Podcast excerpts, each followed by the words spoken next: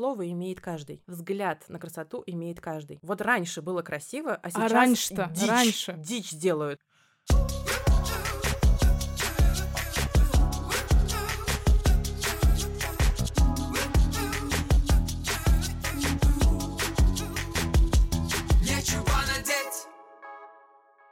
Всем привет-привет! С вами Евгения Серюгина, стилист, инстаблогер и жутко любознательный человек. Это подкаст «Нечего надеть» о стиле, как о способе познать себя и мир вокруг. Нечего надеть. Мне нравится такая высокопарная фраза «красота в глазах смотрящего». Но иногда создается ощущение, что что-то в ней не так. Сегодня в подкасте обсудим и разберем тему красоты, чем она определяется, что считать красивым и как искусство помогает больше понимать себя, принимать себя в поисках собственного уникального стиля. В гостях подкаста Саша Плотникова, искусствовед, арт-критик, преподаватель и, конечно же, стильная девушка.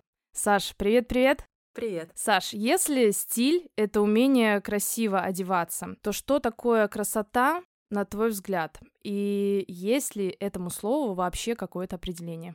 Так как я работаю с визуалом, э, я не только искусствовед, я же долгое время работала стилистом, поэтому Так. у меня своя школа по истории искусства для стилистов именно. То есть я Вау. их учу насмотренности. И обязательно находятся люди, которые утверждают мне, что есть красивое искусство, а есть некрасивое искусство. Это обычно авторы э, тех же заявлений, что они одевают красиво, а есть люди, которые одеваются некрасиво. Или еще мое любимое, что вот есть красивые люди, а есть некрасивые люди. Мгм. И м, если я, э, как максимально душный человек, э, начну э, задавать им вопросы, а что такое красиво? Вот конкретно, вот ты мне скажи, вот прямо сейчас, э, красиво это что?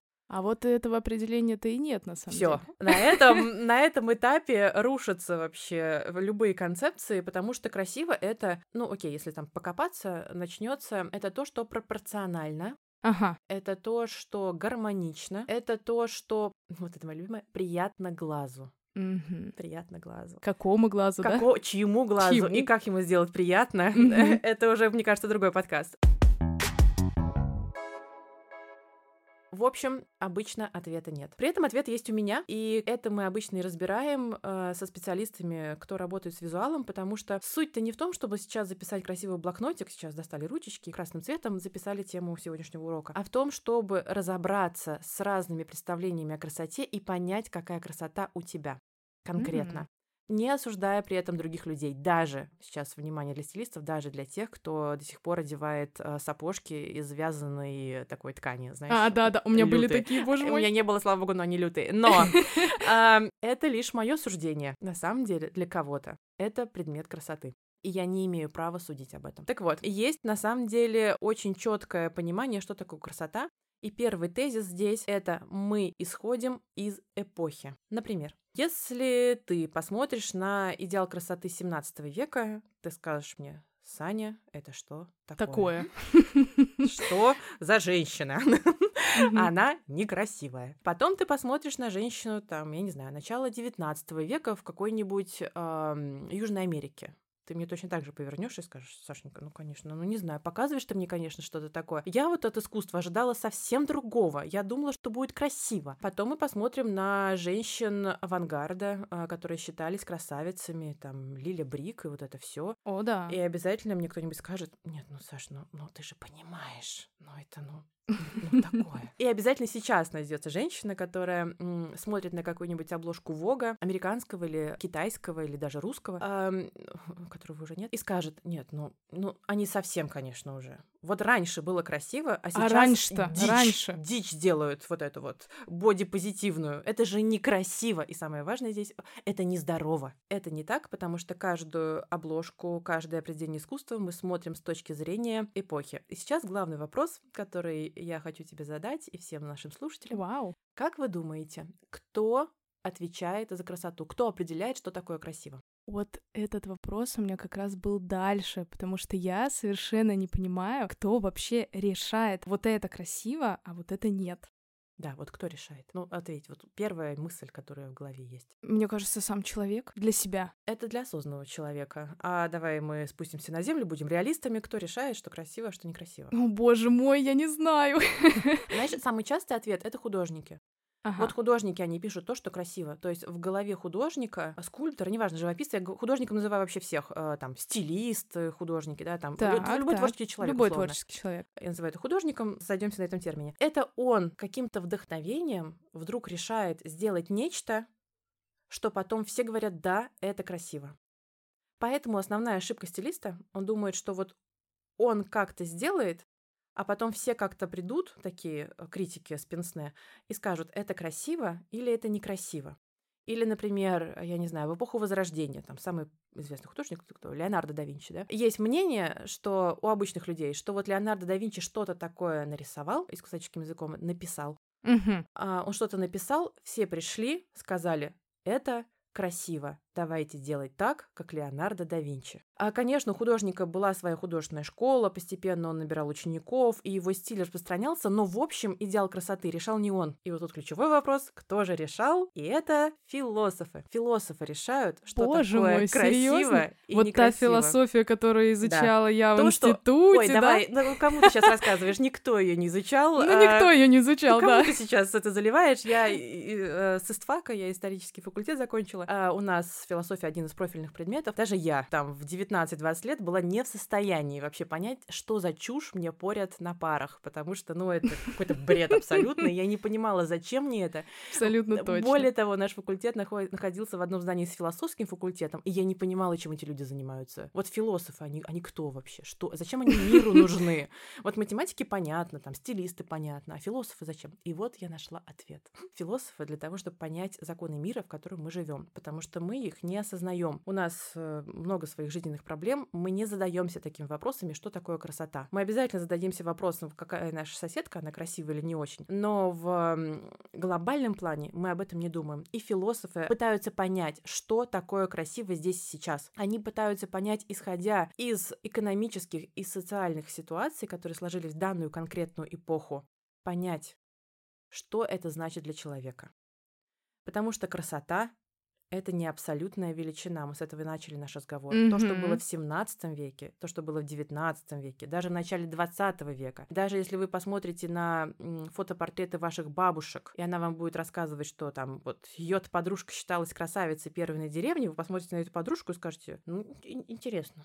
Интересные Ну да, принципы интересное красоты». наблюдение, Да. да. То есть нет такого понятия идеальная чистая красота, которая одинакова во все времена. Если брать раздел эстетику, то философы в ней пытаются разобраться, что красиво для конкретного периода. И плюс-минус здесь две популярных точки в красоте, и тут вы можете понять, кто вы, которые э, разделили между собой Аристотель и Платон. Вроде бы эти имена все слышали, но на самом деле никто Слышали, не слышали. знает, чем они занимались. Есть две точки зрения о красоте у Аристотеля и у Платона. Один говорит о том, что красота — это отражение природы, то есть это естественность. Но так как мы не можем повторить природу, потому что мы не создатели природы, мы ее часть, мы можем воплощать эту красоту через идеальные пропорции и гармонию. Гармония — это что такое?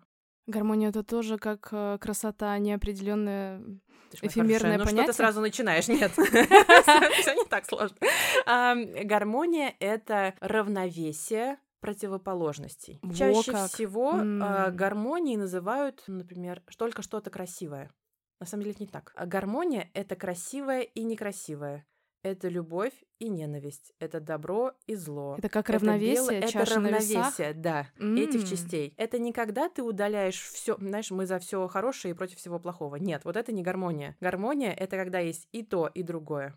Вот это называется гармонией. Ой, Поэтому, это например, интересно. в античных статуях, когда ты смотришь на античную статую, там будет шероховатая и гладкая поверхность, э, выше, ниже, эм, резкое какое-то движение и плавная линия. Всегда будет равновесие разных частей в этом. Это Класс. называется гармонией. Я теперь понимаю, почему так завораживающе выглядят образы, в которых сочетаются разные фактуры Именно. ткани. Именно они, грубо говоря, друг друга уравновешивают, и Да. поэтому нас это так пленяет. Именно так. Это гармония называется. И это вот одна точка зрения, да, так называемый мимесис. Это такой э, философский, философский термин. И э, другой термин — это симулякр. Сложное, сложное, страшное слово. А, Симулякр — это создание того, чего нет. Вот это вообще сложно понять. Например, NFT. Мгм. NFT это мир, которого нет. Ну, ты Ну, понимаешь, да? А, точно, Его да. физически не существует. И он отражает э, какой-то мир, которого нет физически. Его нет. Это просто придуманная вселенная. Это придуманные формы, придуманные люди. А, например, ты можешь нарисовать какого-то человечка, это будет симулятор. Ты нарисовала не конкретного человека, ты нарисовала нечто, просто человека на бумажке. Того, чего не Вообще, существует. его нет. Мгм. Это важное. Это на самом деле кажется сложно, на самом деле это очень понятно. Поэтому а, в эпоху Возрождения это э, возрождали что? Возрождали античность, да, поэтому это повторение античных э, концепций. Там женщина, например, Джаконда или какая-нибудь спящая Венера на траве, она очень гармоничная, пропорциональная на фоне природы, потому что она часть природы. Это такое античное видение человека. Но в тот момент, когда в конце XVI века ученые поняли, что не Земля стоит в центре Вселенной, а Солнце. И на Слава самом богу. деле, да, ну, кстати, по опросам, Да, да, да. не все люди в курсе, что 40% Солнце не в курсе. Ну ладно, а, то если вы не в курсе были этого факта, то вот мы вам открываем. Джордано Бруно, Коперник и вот все они, Кеплер, они э, создали новые законы Вселенной, и Солнце все таки стоит посередине всего этого процесса, и Земля ходит вокруг Солнца не по кругу, как это думал, как думали в античности, а идет по эллипсу. Это очень важно, потому что а, те научные открытия, которые произошли в XVI веке, дали человеку возможность подумать, что он может управлять этой природой. И это огромный слом э, в психологии. То есть он теперь не часть природы человек, а творец природы. Он становится на одну ступень с Богом. Таким образом, человек может создавать свои формы. Он может не заниматься мимезисом, то есть повторением природных форм, только чуть-чуть облагораживая их в пропорции, создавая так называемое золотое сечение, которое было создано в античной. Золотое сечение — это идеальные пропорции, которыми мы пользуемся до сих пор. А он может стать творцом и создавать небывалые формы. Поэтому в 17 веке такие огромные парики, набеленные э, лица выбеленные, Мгм. э, какие-то неправдоподобные формы платьев очень странные, да, с фижмами, с э, панье и так далее. Потому что создаются очень искусственные формы. Человек сам начинает создавать что-то. И считать это красивым. И считать это красивым, потому что это его творение а не Господне творение. И даже вот это NFT, которое мы сейчас видим, да, это же абсолютно какие-то неестественные формы. И это разные просто представления людей о том, как можно творить и что считать красотой. Красотой можно считать пропорции или считать что-то абсолютно новое, несуществующее. И поэтому, когда мы смотрим на современные обложки, например, эм, женщин э, каких-то неестественных форм, э, где, знаешь, они в каких-то перетянутых корсетах, у Вот, них как раз. отовсюду вываливается. Это же не в том, чтобы показать некрасивую толстую женщину. А обычно ведь именно так. Ну, назовем вещи своими именами. Это Я так сейчас обычно как раз называют. Э, Поясню по поводу этой э, мартовской обложки Vogue, где Микаэла Старк как раз-таки представляет свою фигуру, свою телесность в обтянутом корсете. Как раз мы об этом сейчас и говорим. Да. И э, люди, кто за э, классические пропорции, я не знаю, какой-нибудь Венеры Милоской, они говорят, ну это же некрасиво. Некрасиво для них это значит не соответствует пропорциям золотого сечения. Я просто им даю подсказку, что они называют некрасивым. А несоответствие пропорциям. Мгм. В то время как для западного человека, который воспитан на, на концепции симулякра, нечто э, собственно созданного, это абсолютно красивое, потому что он здесь смотрит не за пропорциями, а за неким новым созданием. Поэтому современным стилистам в России непонятно часто образы, которые создаются на Западе, съемки, которые делаются на Западе, не потому что они у них вкуса нет. Дело не в этом. Дело в том, что у них концепция в голове другая. Они просто воспитаны на черно-белых учебниках истории, на э, мишке в сосновом бару. Как тогда справляться с тем, что я, например, считаю не совсем красивым? Мозгом я понимаю, что могут быть разные тела. Та же Микаэла Старк, да, она вот такая, она подала себя вот так, в корсете. Но я чувствую, что мне это действительно не импонирует. Как с этим справляться? Это какая-то нехватка насмотренности. Что с этим делать? Здесь есть два пути. Э, Есть невротическое, есть э, медитативное. Невротическое, ну я это условно называю, да, невротическое — это подумать, что вот там люди правы, вот та красота правильная, а вот то, что я думаю, это неправильно, и пытаться им подражать, чем, к сожалению, занимаются большая часть стилистов, которые я вижу по съемкам и по лукам, которые они создают для селебрити у нас в России. Ты же понимаешь, что большинство э, стилистов, которые работают с нашими селебрити, они просто воспроизводят образы, которые видят на Хайли Бибер, э, Да, мне кажется, это, ну, это очевидная новость. Сейчас я Америку не открыла. Они думают, что мы этого все не видим. Ребята, мы видим. Мы все видим. Мы все знаем. Когда вы понимаете, что вы за мимезис, Значит, вы за пропорции, за вот такую красоту, знаешь, вот краса России 1991. В общем, вы понимаете, что вам близко это, и это, кстати, окей, потому что э, главный тезис с моей точки зрения про красоту сейчас, то, что мы живем в эпоху постмодернизма, а возможно метамодернизма, мы пока еще не понимаем, мы перешли уже в новую эпоху или мы в позднем постмодернизме, и мы 50 лет уже в нем живем, может быть, в метамодернизме, и в общем, если очень сильно кратко рассказать про постмодернизм, он про то, что слово имеет каждый, взгляд на красоту имеет каждый. И суть в том, чтобы рассказать в своем труде свой взгляд на красоту. А метамодернизм — это про индивидуальный голос. Поэтому сейчас так популярны всякие медитативные практики, йоги, ретриты. Почему? Люди думают, что это как-то в головах просто щелкает и появляется какое-то явление. Это не так. Случается какое-то политическое событие, экономическое событие, которое приходит к таким социологическим изменениям, которое затем отражается в искусстве и в моде. Визуал — это последняя уже точка преломления различных изменений мы по визуалу видим уже в последнюю очередь, что изменилось в мире на самом деле. Потому что в нашу эпоху важен личный голос. Почему постоянно какие-то активисты, у всех есть на все мнение. А русского человека это обычно очень бесит, потому что у нас э, очень принято, бесит. что у тебя твое мнение чушь, а вот есть кто-то старший, он классный, а вот ты, естественно, дура. И это эпоха, где у каждого есть голос. И если вот ты примешь вот эту точку зрения, у меня есть голос. Я имею право рассказывать о своей красоте. И я найду свою аудиторию. Потому что вспомнишь, как начинала Ким Кардашьян, все же ее высмеивали. Это бескусица. Абсолютно точно, да. Это вообще что такое? Если вы вспомните ее путь, это было жуткое сопротивление среды. Но что сейчас? И что сейчас? Это доказывает мой тезис, что нет такого, а, что красиво, что некрасиво. Вы либо находите свою аудиторию, либо нет. Но суть в том, что вы должны нести свой голос. Вот что важно для нашей эпохи. То есть неважно, для вас красив симулятор или для вас красив месяц, вообще не важно. Сейчас важно рассказать о своем видении, а нет правильных или неправильных ответов. Слушай, мне хочется такой, знаешь, более практический вопрос тебе задать. Как вообще изучение искусства, понимание философии красоты практически связано с нашим стилем? Можешь ли ты протянуть вот эту ниточку и сказать, что я изучала здесь вот это, и теперь я ношу вот это? Или теперь я вижу вот это красивым, и вот это сочетание, да, класс. Если вы с точки зрения практики подойдете, значит так.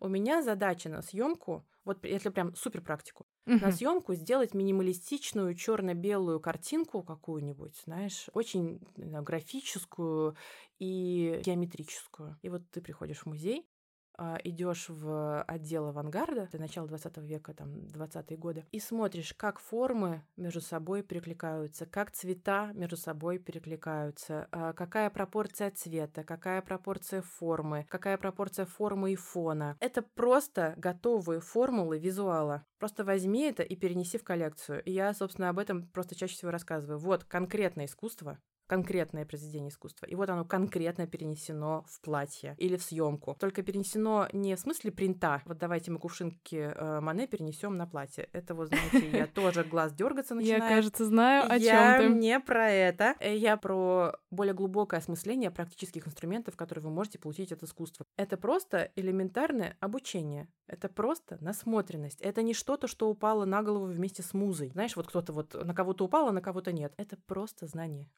практика, и все. Это когда все говорят о том, что есть э, невообразимая волшебная таблетка, которую можно выпить, и все станет на свои места, жизнь станет осознанной, личный стиль найдется. Сам. Но на самом деле это всегда очень большая работа над собой. И, кстати, хочется дополнить, э, что личный стиль, он также формируется глубоко внутри, и именно тогда ты понимаешь, что все, что ты надеваешь, оно обосновано, ты в этом комфортно себя чувствуешь. И ты не копируешь других.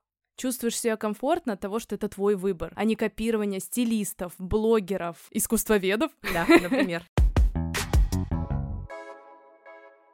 Если говорить о твоем личном стиле, как твои знания отразились на нем? Я скорее не показатель в этом, потому что, во-первых, я так много работаю с визуалом, а, с искусством. Потом я очень долго работала на съемках. Я никогда не была персональным стилистом, я работала с фэшном. Сейчас я иногда работаю а, в арт-дирекшене брендов. И, в общем, у меня так много визуала передо мной проходит, что мне легче одеться просто во все черное. Я для себя отдыхаю от любого визуала. Даже так бывает. Да, то есть я, когда что-то утром выбираю для себя, мне хочется, чтобы на нем ничего не было.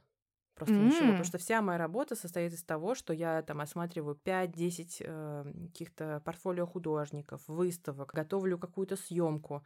У меня слишком много всего. Это для меня огромный информационный шум. Это что, профискажение какое-то? Да, и когда я смотрела маленькая на всяких дизайнеров, они всегда выходили на поклон в черном, я думаю, чё ж ты платье-то сшил, сам-то в нем не ходишь. А самое главное, да, футболка, джинсы. Да, а сейчас я как поняла, что мне вообще не хочется не одеваться, э, не выбирать что-то новое. Я более того в этом году поняла, что мне так скучно стало покупать вещи, потому что, если ты заметила, сильно-то концепции в фэшне не меняются сейчас.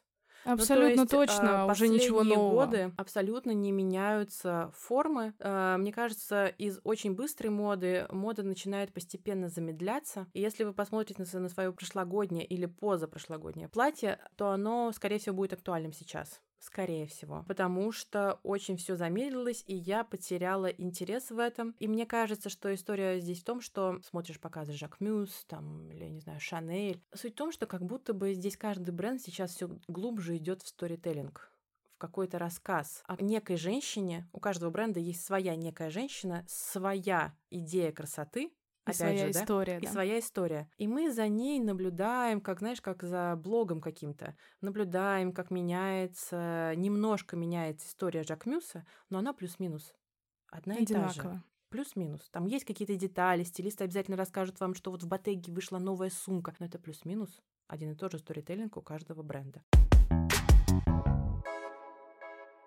Что ты можешь посоветовать слушателям вот прямо сейчас? Они послушали подкаст, хотят погрузиться. Дай свой совет. Я думаю, стоит начать э, хотя бы с одной книги. Э, я всегда против того, чтобы насоветовать кучу книг, потому что никто их потом не читает. Вот этот список, вот этот э, список, который груз. никому никогда не нужен, Мгм. это только невротическую, значит, э, амплитуду разворачивает. Нет, я за одну книгу прочтите хотя бы Джона Бергера «Искусство видеть». Саш, ну последний вопрос, который я хотела тебе задать. Какое произведение искусства может описать твой стиль сейчас или твой образ жизни? Ну, странный вопрос, соглашусь, но вдруг что-нибудь интересное ты нам расскажешь. Вообще-то я специалист по XVIII веку. Так, А, Я писала диплом по русскому XVIII веку, и моя эпоха — это рококо. так. А, Рококо — это эпоха флирта, а, сексуальности, будуарных, подковерных историй, интриг. Если не знаете этот фильм «Опасные связи», очень сильно советую Знаем. посмотреть. Или «Мария Антуанетта» Софии Копполы. Это два фильма, которые описывают плюс-минус эту эпоху. И я выбрала ее когда-то, потому что 18 век — это время правления женщин в России. До 18 века и после правили мужчины, а именно в 18 веке была Елизавета Петровна, Екатерина I, Екатерина II, там, и так далее, Анна Иоанновна. И меня так поразило это в мои там 19-20 лет, что я подумала, прикольно. И Прикольно. прикольно. Ты сильная женщина, у тебя куча мужчин, у тебя власть, у тебя деньги, ты в каком-то вихре возможностей. Мне очень нравится эта эпоха, и я думаю, что я себя с ней ассоциирую. Класс. Ты знаешь, мне чувствуется вот эта энергетика. Ты начала объяснять про 18 век, и я поняла, вот это сходство, оно прям работает. Саш, спасибо тебе за этот экскурс. Я поняла, что есть пробелы, их надо восполнять, и скажи что-нибудь нам напоследок. Я бы хотела, чтобы после этого выпуска у человека появился интерес, чтобы не было вот этой дистанции между ним и искусством. И я надеюсь, что хотя бы у одного человека, если хотя бы у одного человека после этого выпуска родится идея действительно погрузиться в постмодернизм, понять, какой у него выбор в красоте, я думаю, что моя задача будет выполнена. Мне нравится. Пойду в музей. Ну что, Саш, пока-пока. Спасибо большое. Пока. Нечего надеть И ставьте звездочки в iTunes, оставляйте комментарии и подписывайтесь на подкаст в Яндекс Музыка. Услышимся.